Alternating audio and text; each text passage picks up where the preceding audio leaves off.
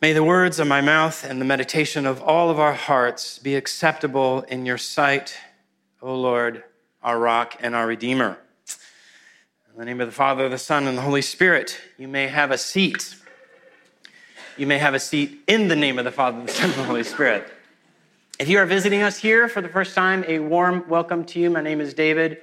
I'm one of the priests who gets to serve in whatever capacity is needed, and I have the privilege of preaching this morning. For those of you who have been here for a while, a warm greeting to you as well. I have images. Behold. In Homer's epic story, the Iliad, which tells the story of the final weeks of the siege of Troy, there's a moment in the narrative where the hero Achilles hears of the death of his friend Patroclus and he bursts into tears. His weeping is so loud, in fact, that even his mother, Thetis, a sea nymph who lives at the bottom of the sea, hears it. For ancient Greco Roman society, Achilles was this representative figure who embodied not only the virtues of strength and beauty, but also the virtues of one who grieves properly. He was, in fact, his namesake. For those of you who love the Greek language, Achos Laos, the one who bears the griefs of his people. Achilles. And as the man who wept with and for his people, he was the paragon of true manhood. Now, this, of course, stands in sharp contrast to the mantra of our American culture, where boys allegedly do not cry. Like the Stoics of the first century and the rise of the John Waynes in the 20th, a passionless manhood, the sovereign of his emotions, has been repeatedly presented as ideal manhood. But why is it exactly that so many men in our culture fear weeping openly in public? Well, one reason I think is that crying makes us fundamentally vulnerable and it puts us in a place of weakness, which might get us rejected or ridiculed. Now, this is what happened to one of the greatest basketball players of all time. At one point during his 2009 acceptance speech, while being inducted into the Basketball Hall of Fame, Michael Jordan started crying.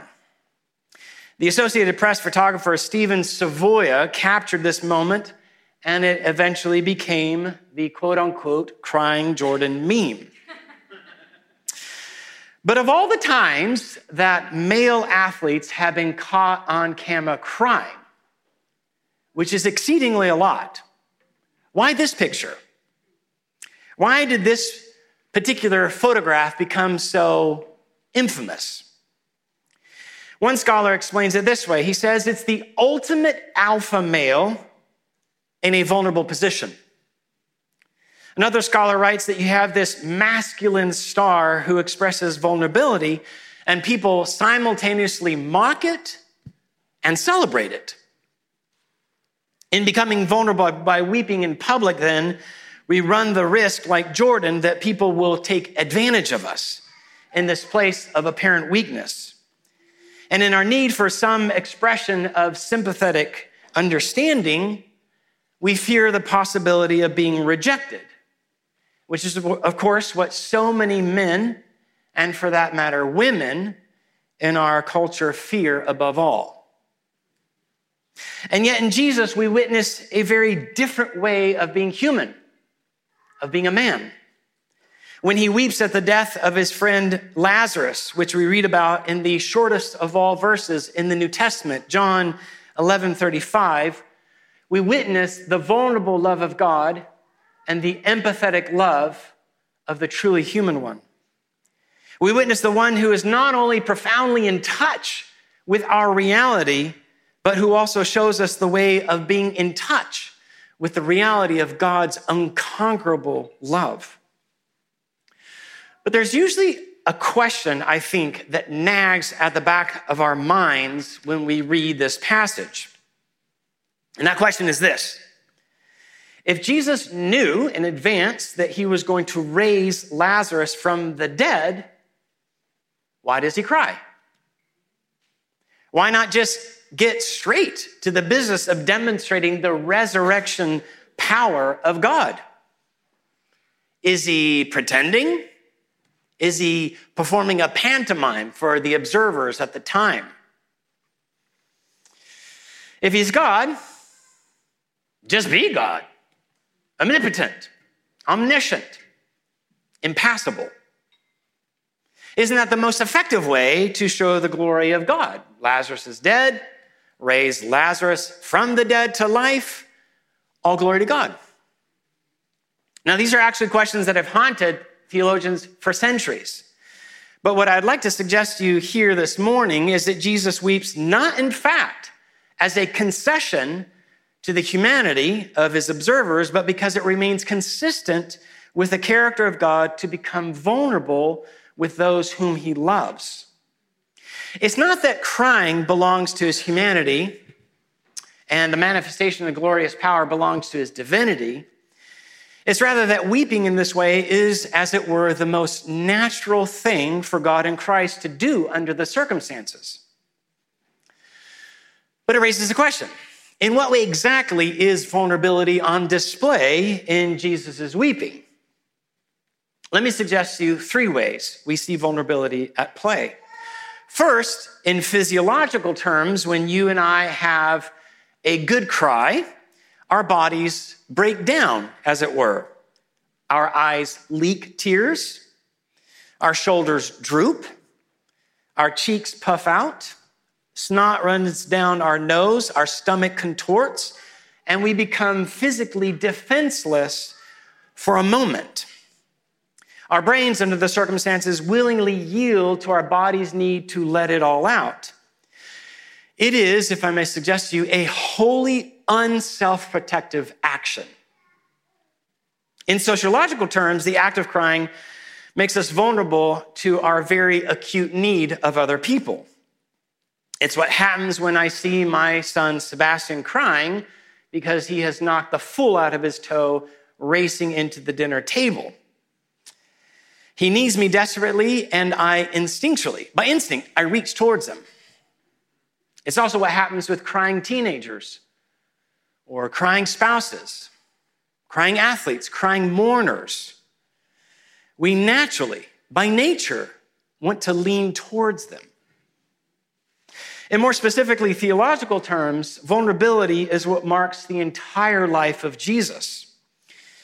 At his birth, he becomes vulnerable in the form of exceedingly fragile infant flesh. Throughout his ministry, he allows himself to be handled and manhandled, caressed and wounded, cared for, but also abandoned. And on the cross, Jesus is stripped naked and stretched out for all to see. It really does not get more terrifyingly vulnerable than that. All you have to do is imagine yourself in that condition. In the case of our passage today, Jesus allows himself to go into the depths, to borrow the language of Psalm 130, in order to fully feel Mary and Martha's grief.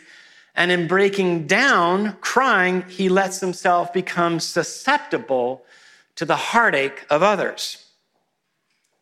Let me also point out an important fact that may escape our notice if we read too quickly. And it's this Jesus never apologizes in this moment for crying. How many of us have found ourselves bursting into tears for whatever reason, and our first instinct is to apologize? I'm so sorry.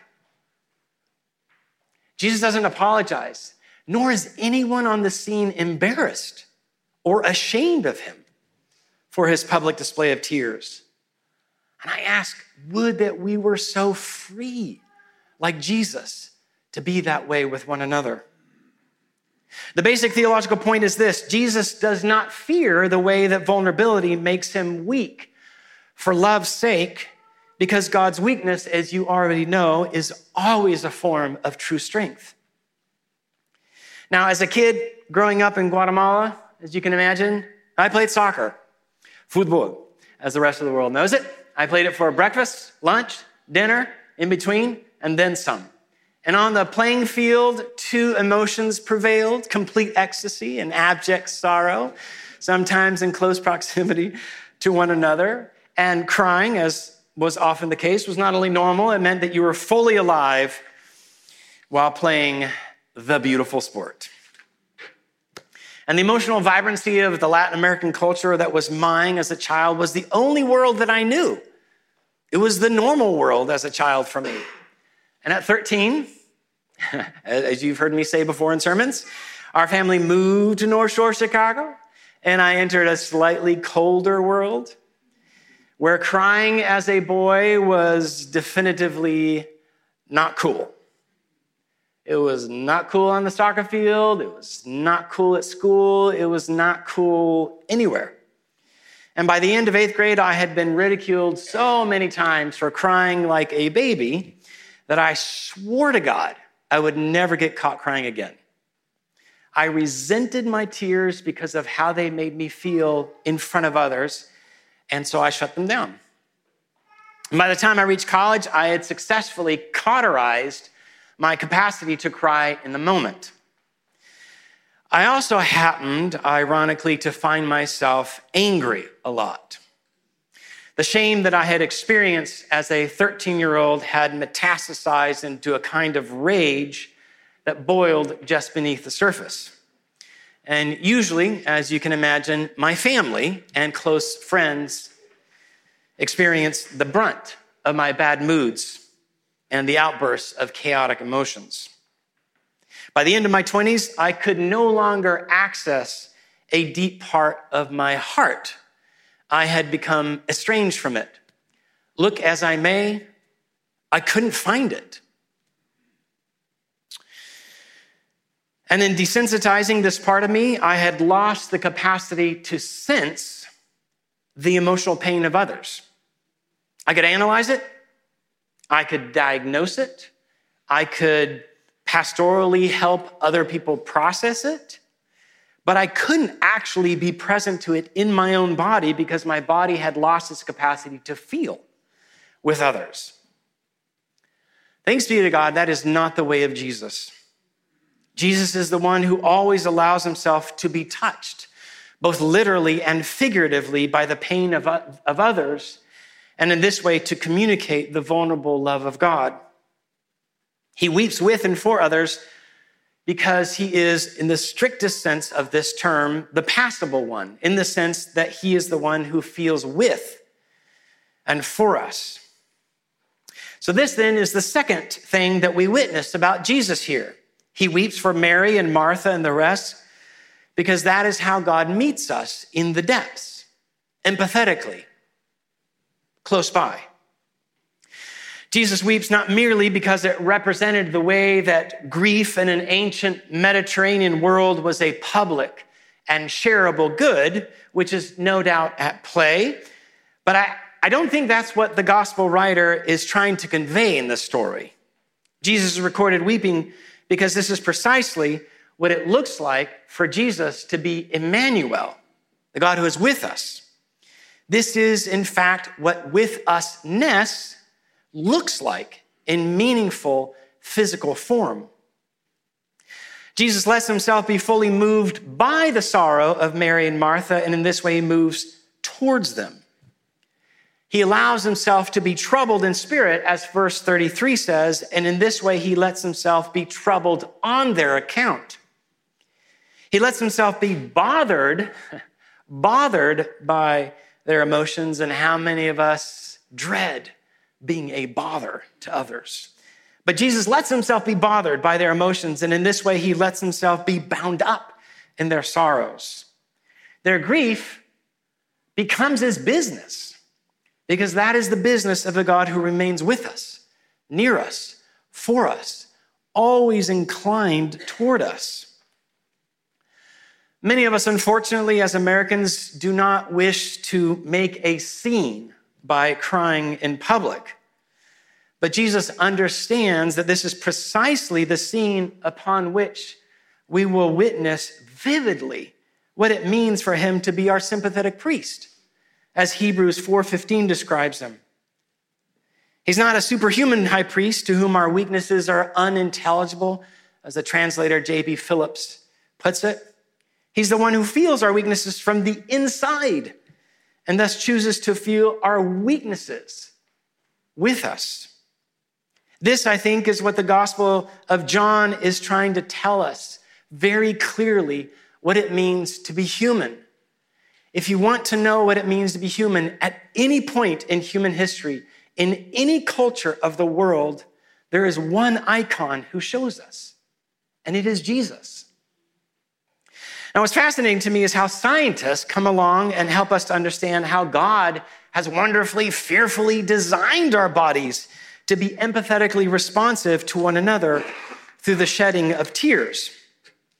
As scientists explain it, we have lacrimal glands for three reasons. Here's your science lesson for today. Tears keep our eyeballs lubricated, lubricated. They protect us against infection and they serve to communicate pain to others. Now, in this third use, the survival of our species scientists explain, is directly related to our capacity to remain immediately responsive to conditions of pain in others. Scientists talk about how crying activates that part of the brain which they have nicknamed the social brain that processes nonverbal communication, which amounts to about 90% of meaningful communication between human beings. The neurologist Michael Trimble explains in his book, Why Humans Like to Cry, how crying is what he calls a somatically and emotionally competent stimulus. And that's just a technical term to say that physiology and relationality work beautifully coherently together. And guess who invented that coherent, beautiful relationship? As a visceral form of communication, then, Crying is a manifestation of physical passions for the sake of, you guessed it, compassionate response. Emotion, on this understanding, is all about motion. It moves us towards others and in turn invites others to move towards us. Tears, then, are not, as many in our North American culture might suppose, a lack of so called manly strength. They're a God designed sign of physical vitality and relational health. They're the way that we get to say to one another viscerally, I see you, I hear you, I'm here, I am here. And when tears are absent, something fundamentally human is lost in our ability to be with one another. The country singer Faith Hill captures this frustration that many in our society feel in her 2002 song Cry, with a chorus that goes like this Could you cry a little? Lie just a little. Pretend that you're feeling a little more pain. I gave, now I'm wanting something in return, so cry just a little for me. And when I hear this song, it makes me wonder what are we missing in our gathered worship as God's people when we find ourselves tempted to hide our tears from one another? Now, what Faith Hill sings about is actually what my blessed wife, Phaedra, has wanted of me for years.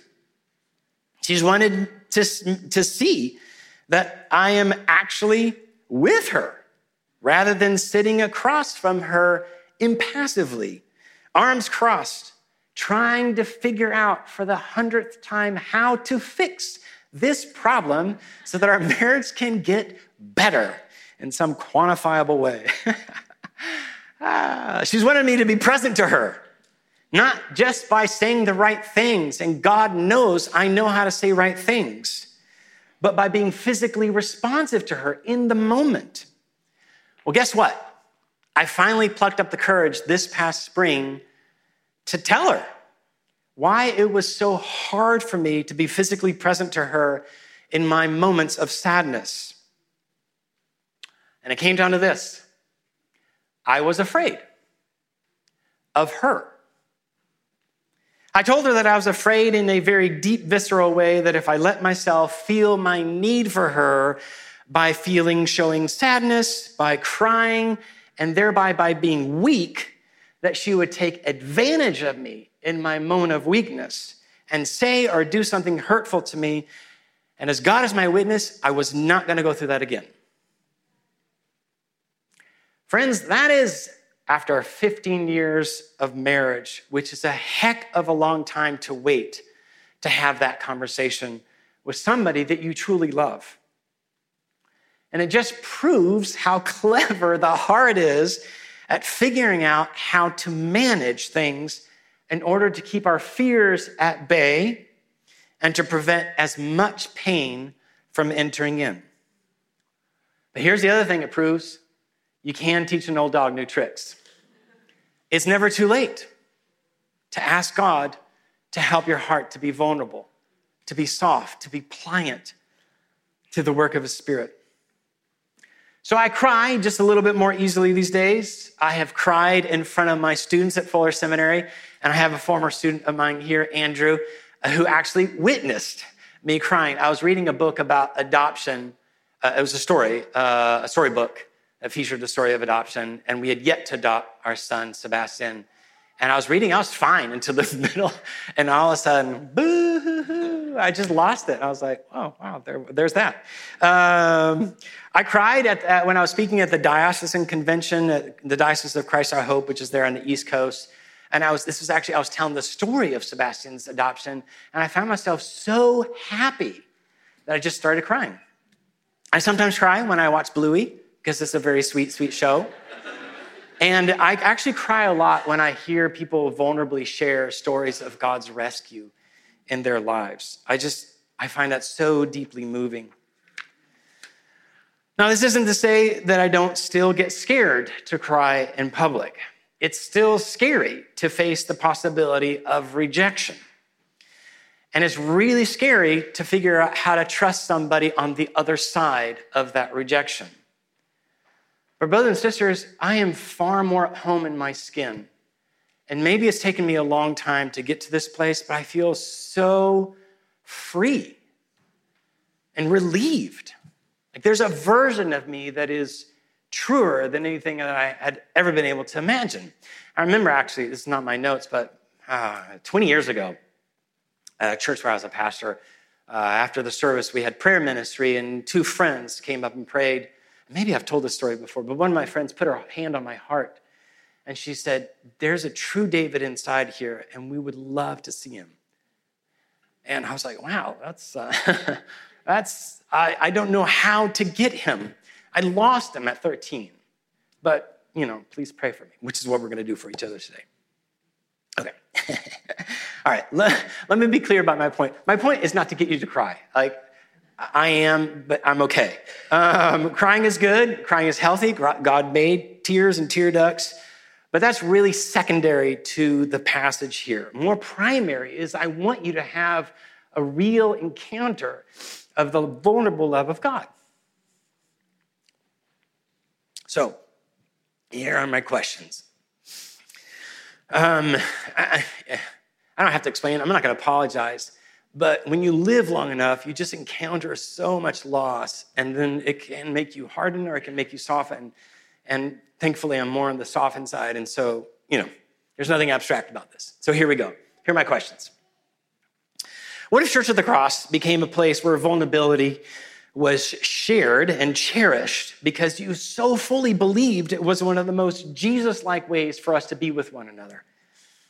What if Church of the Cross got a reputation for being a place where people were free to be transparent with each other because we so resolutely believed that God's strength was truly made perfect in our messy, messy, embarrassing, at times, weakness. Allegedly embarrassing.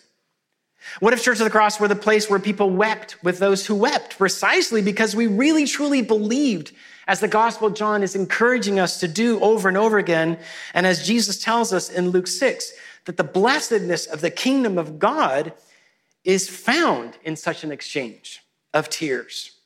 And what if, when guests visited our small groups and our children's ministry and our missional ventures, they encountered the empathetic love of Jesus in and through you. Because I promise you, there are a lot of people in your extended family or your neighbors or in the world at large who will not encounter the empathetic love of Jesus except through you.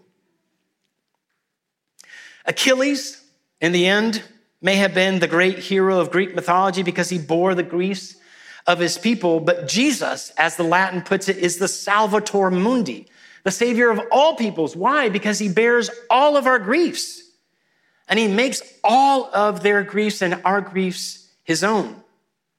He takes our shame and transmutes it into honor. He shares our weakness and transforms it magically into strength.